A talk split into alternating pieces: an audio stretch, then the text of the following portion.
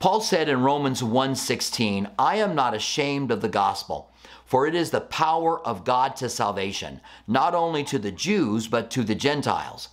We're told there clearly not to be ashamed of the gospel, because how are people going to be saved if that which saves him is something that we are ashamed of? And it's for everyone, both Jew and Gentile. Mark 16:15 tells us to go into all the world and preach the gospel to all creatures. I love that it uses the word creatures there because that helps us to understand it is for everyone. So today, what is the gospel? Hi, this is Robert Furrow, and welcome to Hot Topics. The comment section is open below. We'd love to hear from you. First, let's look at the definition of the gospel. This comes from 1 Corinthians 15. It says, For I delivered to you first of all that which I received. Paul is telling us that this did not come from him. He brought it, but he had received it from God. We have not come up with the gospel, but we've been entrusted with it just like Paul was. He goes on to say, that Christ died for our sins according to the scriptures.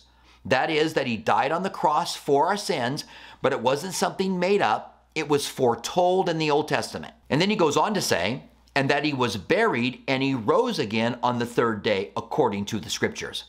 Not only that, but the burial and the resurrection of Christ is foretold in the Bible. It says that he would be buried with the sinners or buried with the wealthy. And it says that God would not allow his Holy One to see corruption. Psalm 16:10. These are amazing parts of the gospel that we see in the Old Testament. He goes on to say that he was seen by Peter and then by the 12 and then by Paul and by over 500 people at one time. In other words, there were eyewitnesses that saw the resurrected Jesus Christ. The second thing we find is in chapter 15 in verses 1 and 2. It says here how we are to respond to the gospel. He says, Moreover, brethren, I declare to you the gospel, which I preach to you, which you also received. The Bible says in John 1:12, as many as receive him, he gives the right to become a child of God to those who believe in his name.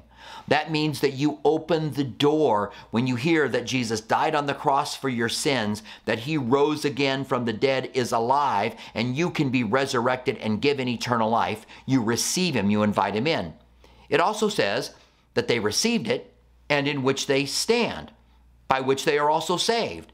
And then it goes on to say in the same passage, in which they believed. This is how we react to the gospel. We receive it, we stand in it, we're saved by it, and we believe the things that God says.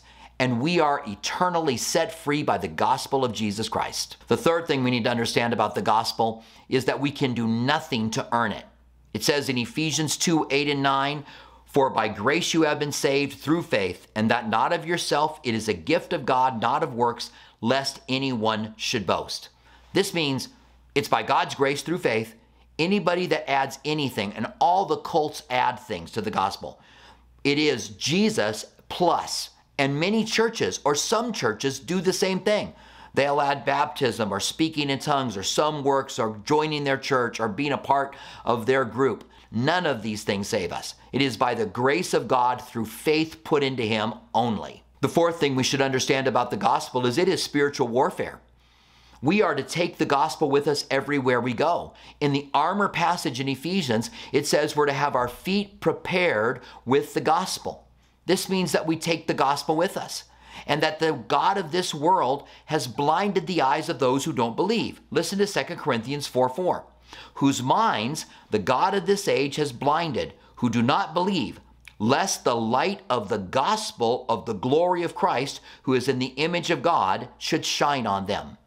Know that the enemy's trying to get you to not share the gospel, trying to get them to not want to hear the gospel. This is why we fast for them. This is why we pray for them. This is why we love them and open up conversations with them that we might be able to share the truth of the gospel. It is spiritual warfare. Fifth, we clearly understand what happened to Jesus on the cross. He literally became sin and took our sin, the sin of the entire world, that anyone who would receive him could be saved. Listen to what it says in 2 Corinthians 5:21.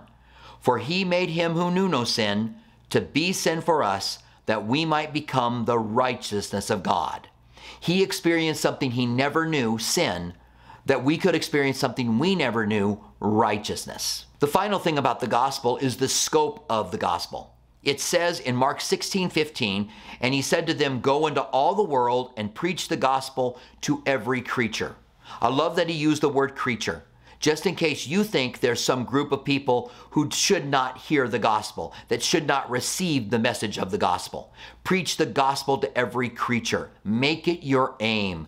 Love people. Have a passion for soul. Truly take an interest in people. Don't be manipulative trying just to find a way to share with them, but really learn about them, ask them questions, learn who they are, and then share the gospel of Christ with them.